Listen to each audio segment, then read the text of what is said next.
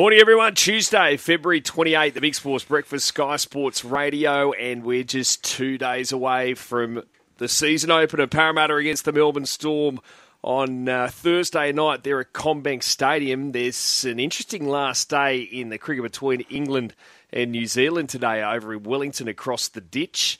England need another 210 runs with nine wickets in hand. New Zealand have made it difficult for them after following on.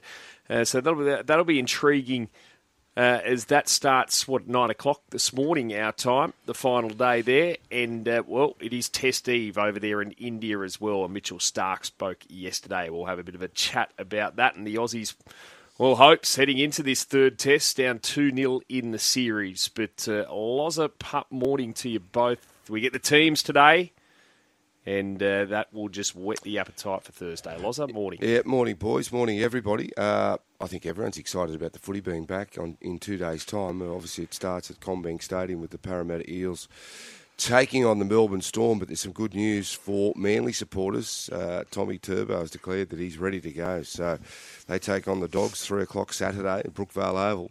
So that'll be a good game because yeah, the Dogs have bought really well in the off season. Uh, they've got a couple of big names to their clubs. Uh, they bought Burton the previous season and Addo Carr, but you throw in Reed Mahoney and Kikau. Um, gives them plenty of strike this year. But Manly, we know the winning record is close to 70% when Tommy T plays, and it's around 35% when he doesn't. So, um, you know, that, that says a lot. That says that, you know, when Tom plays, then the Manly side are, are very difficult to beat. Um, hopefully, he gets through the season okay, and all Manly supporters would be hoping that he can play at least 20 games of football because if he does that, you would think that Manly will go on and play finals footy. Pump morning, mate. Test Eve in India, it looks like. It'll be Mitch Starc coming back, Cameron Green coming back, and three spinners again. Morning, boys. Uh, yeah, well, we've got to turn things around. That's obviously something different um, to what we've had in the first two test matches. Uh, big ass, though. Two guys that haven't played in the series so far to come in and uh, do the work with, like I say, not many overs in regards to test cricket under their belt. But in saying that, I'd imagine if that's what the selectors are thinking, they've obviously looked at the wicket and it's going to be a turner again. So you'd, you'd think that the spinner's are going to bowl majority. Uh, Cameron Green can bowl some, even if it's a couple overs with a brand new ball if required.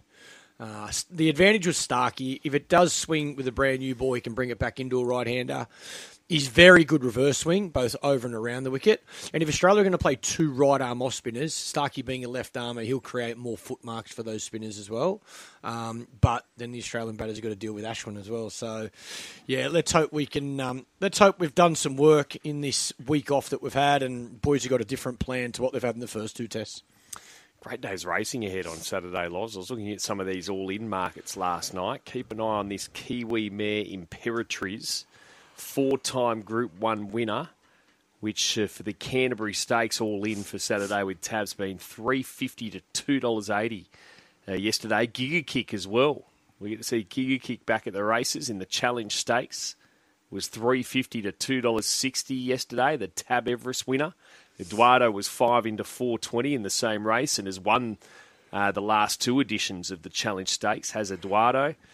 And then we get to the Randwick Guineas and Aft Cabin, $3.50 in favourite, and Osipenko, $4.50, which of course turned over aft cabin and uh, ensured a multi victory for you last weekend. So we got a beauty coming up on Saturday in Sydney. Great days racing. It just seems like it's uh, week after week. All the good horses are, are, back, and you can understand why with the the carnival just about. Uh, well, you could say the carnival's underway now. Really, I know. You know, there's some big races, the good two year old races this weekend. Um, and we might get a clearer picture of the Golden Slipper with the Riesling and the Todman being run this weekend as well. But you talk about that Canterbury Stakes, Middo. Um, some good horses in that. Also, uh, plenty of noms uh, for the Randwick Guineas. Um, some good races, some good horses. How are we going to pick a winner? Well, that's why I mentioned it early. We've got to get onto it early but uh, naturally we'll get uh, the final fields and draws declared tomorrow. I was watching NRL 360, was back on Fox League last night. Craig Bellamy, Loz, your old mate, uh, on his own future, was asked, you know, what it all holds. And of course, he's got the long term deal at the Storm just to stay there as sort of a consultant whenever he decides to call time on his playing days. And uh, well, he said pretty sure this season will be his last as a head coach. He added he's not quite sure when the club wants a definite answer. I'm sure I saw some comments from Matt Tripp saying they wanted it, you know, basically in March. Um, that was uh, some weeks ago, but he added my time's just about up. He looked so tortured when he was answering the question, though. I, I was hardly convinced that he, even though you know he said my time's almost up, that he really does concede his days as a head coach are coming to an end. Well, I know he loves that club and he loves his players, and um, I'm sure the club will give him the, a great deal of respect in terms of allowing him to make that decision mm. when it's right. But they obviously need to plan for the future because this is something that they know has been coming, and they have to get right because it's very difficult to take over from a legend of the game like Craig Bellamy. Um, and I'm sure they've got people in mind, and with coaches coming off contract, uh, well, not coming off contract, coaches entering the season under pressure, um, it, it, just sort of adds another layer to it because they don't want to miss out on the guy that they want to take over from Craig Bellamy. But Craig has you know, done such a remarkable job uh, with the Storm. You know, you only got to look at their round one record. Um, you know, the ability to get the team playing finals football, um, the ability to recover from losing champion players like Billy Slater, Cameron Smith, Cooper Cronk.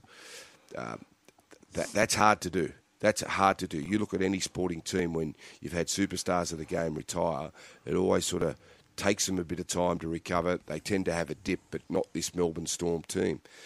Um, and if Craig's talking like that, you know the time is near.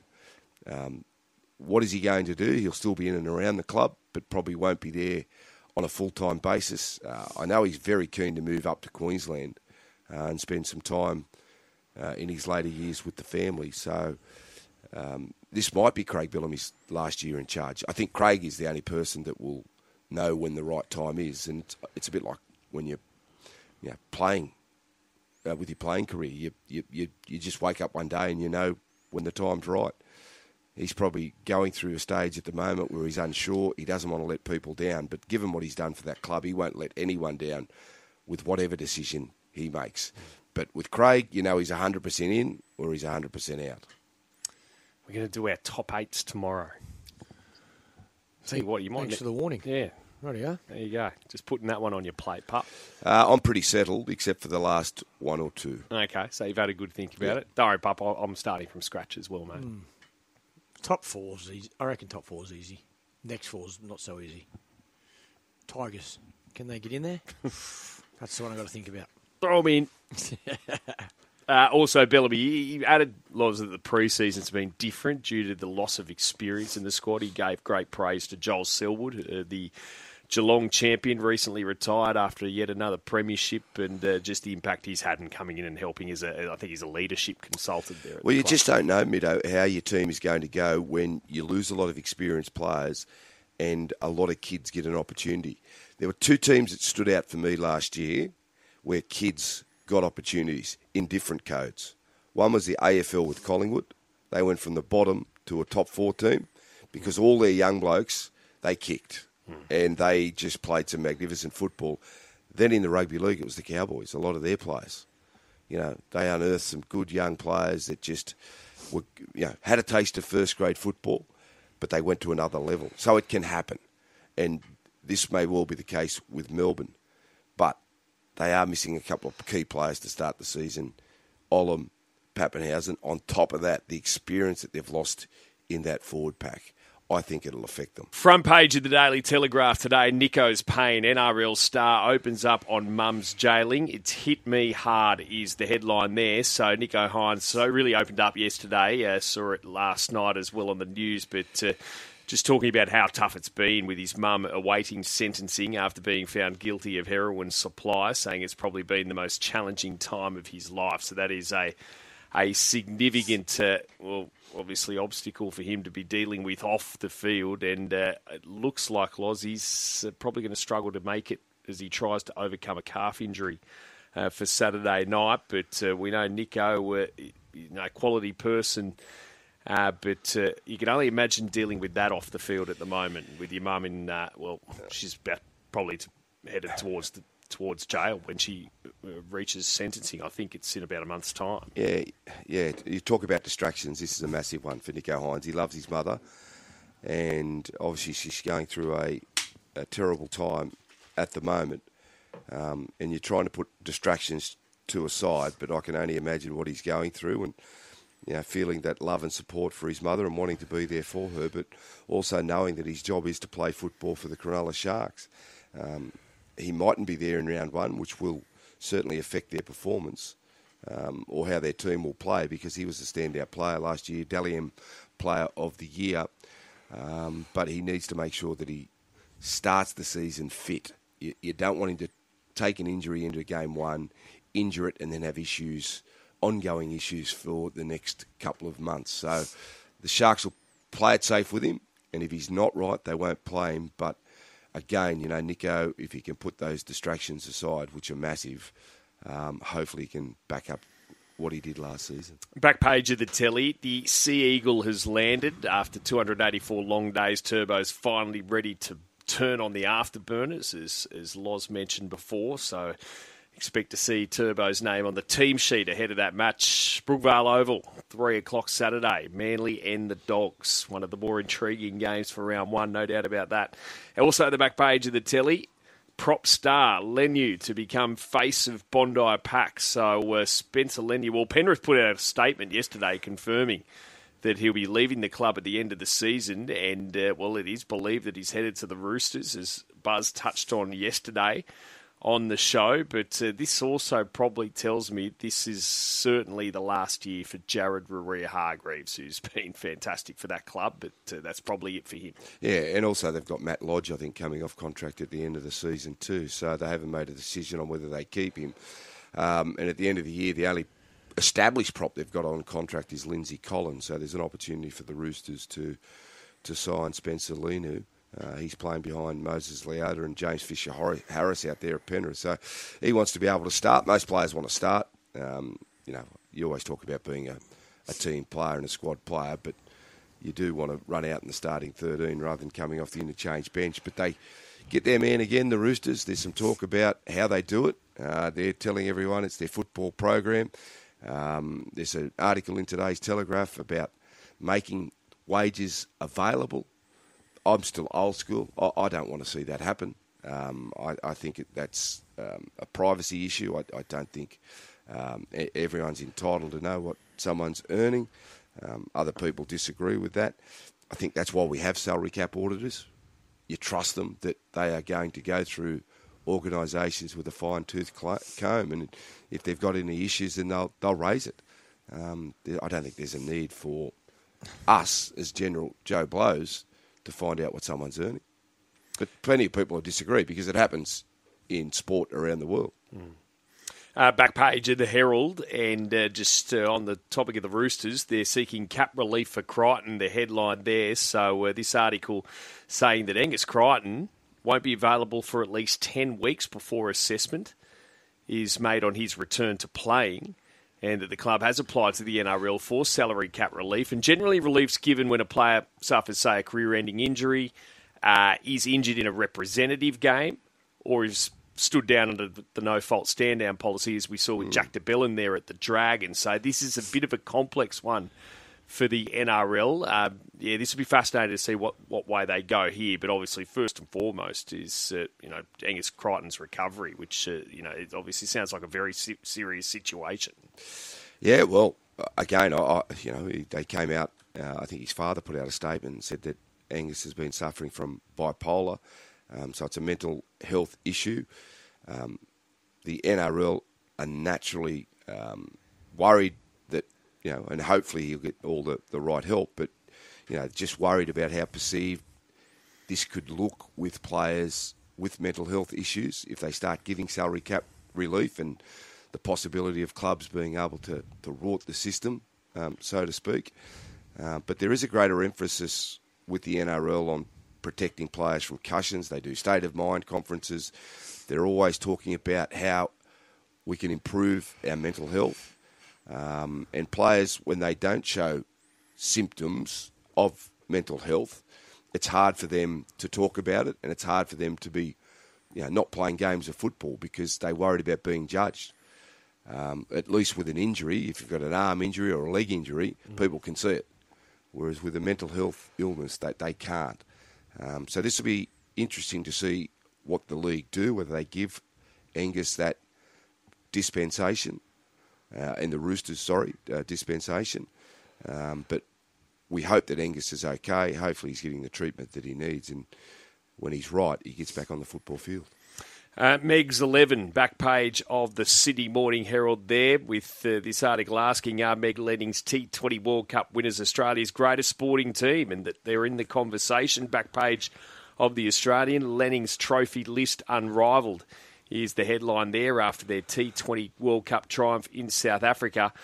I get the feeling though, pup, like this is very much a golden age, and you know we're, we're still producing players coming through, but the competition is going to get more fierce now, thanks to you know competitions like the Women's Indian Premier League, etc. Yep, for sure. Uh, and you could just, uh, you know, they they still conquered all, obviously, but mm. you know they did endure a couple of close games over there in South Africa, and well, there's more teams playing now as well. Like that, you go back, exactly. you know, even ten years, and not every country had a women's team. So of course, it's going to, the competition's definitely going to get tougher. And in in things like the women's BBL, we've already seen it, uh, and now the IPL it brings international players together.